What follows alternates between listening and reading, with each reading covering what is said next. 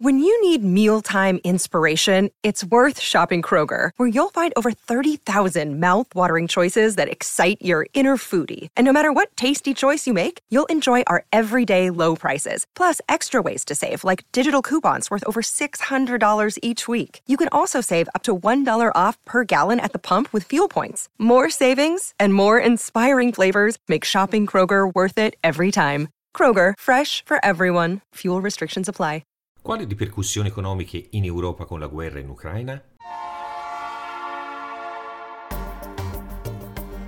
La Finanza Amichevole, il podcast che semplifica il concetto ostico della finanza per renderlo alla portata di tutti, curato e realizzato da Alessandro Fatichi.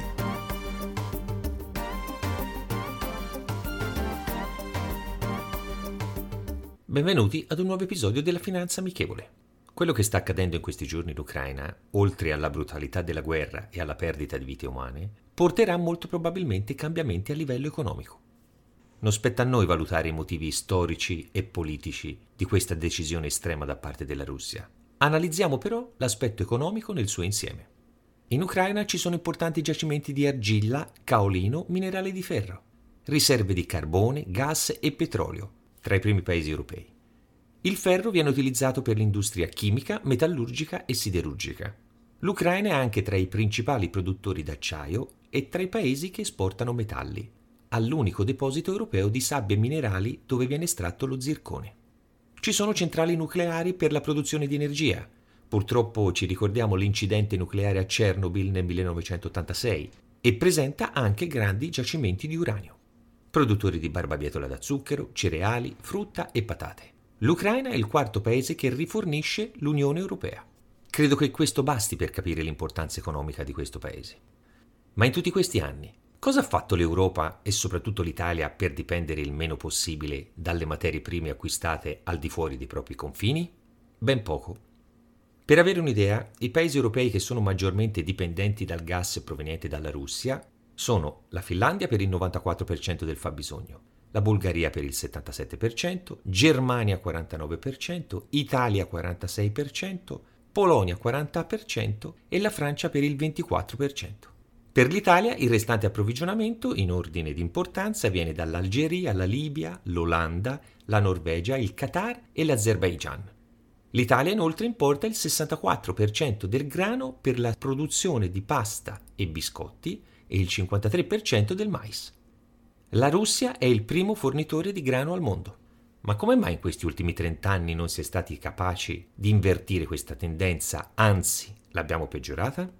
Si parla di Unione Europea, ma di Unione c'è ben poco. Ogni paese ha regole diverse, politiche fiscali diverse e poca coesione nelle scelte economiche e sociali, oltre ad aver prodotto e importato da paesi come la Cina, perché era più conveniente senza pensare ai danni e alla dipendenza nel lungo periodo. Non parliamo dell'Italia, una classe politica inefficiente e con una visione miope e senza un minimo di programmazione per il futuro e per le nuove generazioni. Cosa abbiamo fatto sul fronte delle energie rinnovabili o per quello che riguarda le materie prime agricole? Come detto, importiamo la maggior parte dei beni per le nostre necessità. L'italiano, per sua natura, pensa che i problemi siano soltanto degli altri e una volta sistemato il proprio giardinetto, crede di non essere influenzato. Il 17 marzo 2019 ho pubblicato l'episodio intitolato La colonizzazione dell'Italia, che però ho scritto nel 2014, dove ho espresso la mia considerazione in merito all'acquisizione dei nostri beni di valore per poter rimettere in sesto i nostri conti, una possibile colonizzazione economica. Speravo di sbagliarmi, tuttavia credo che se continuiamo così non sarà più soltanto italiana, ma forse anche europea. In queste ore, oltre alle sanzioni, si parla di escludere la Russia dal circuito SWIFT, cioè il sistema internazionale per i pagamenti tra banche. Siamo sicuri che sia la strada giusta oppure avvicinerà ulteriormente la Russia al mondo cinese e asiatico? Ricordiamoci anche il RCEP, l'accordo di libero scambio tra i 15 paesi appartenenti alle ASEAN, cioè l'Associazione delle Nazioni del Sud-Est Asiatico, oltre ad Australia, Cina, Corea del Sud, Giappone e Nuova Zelanda. E se aderisse anche la Russia in futuro? Dare una svolta in questo momento è fondamentale. Ma per poter invertire la tendenza ci vorranno anni, forse decenni. Adesso è il momento del cambiamento. Se prendiamo coscienza di questo, ce la faremo. La cosa più importante però è che tutto questo finisca il prima possibile, nei confronti delle persone innocenti che sono coinvolte. La citazione di oggi è la seguente. Nello sport si vince senza uccidere, in guerra si uccide senza vincere. Shimon Peres.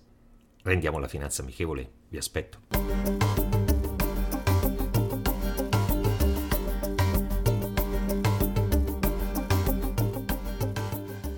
I'm Sandra, and I'm just the professional your small business was looking for. But you didn't hire me because you didn't use LinkedIn jobs. LinkedIn has professionals you can't find anywhere else, including those who aren't actively looking for a new job but might be open to the perfect role, like me. In a given month, over 70% of LinkedIn users don't visit other leading job sites. So if you're not looking on LinkedIn, you'll miss out on great candidates like Sandra. Start hiring professionals like a professional. Post your free job on linkedin.com/people today. Vacanze in Sicilia o in Sardegna. Con i traghetti GNV viaggi in relax, porti tutto quello che vuoi e ottieni super vantaggi. Col nuovo programma Fedeltà MyGNV accumuli punti viaggiando, ricevi un cashback del 20% e tanti sconti a bordo. Non c'è modo più conveniente per andare in vacanza. Scopri i dettagli su gnv.it.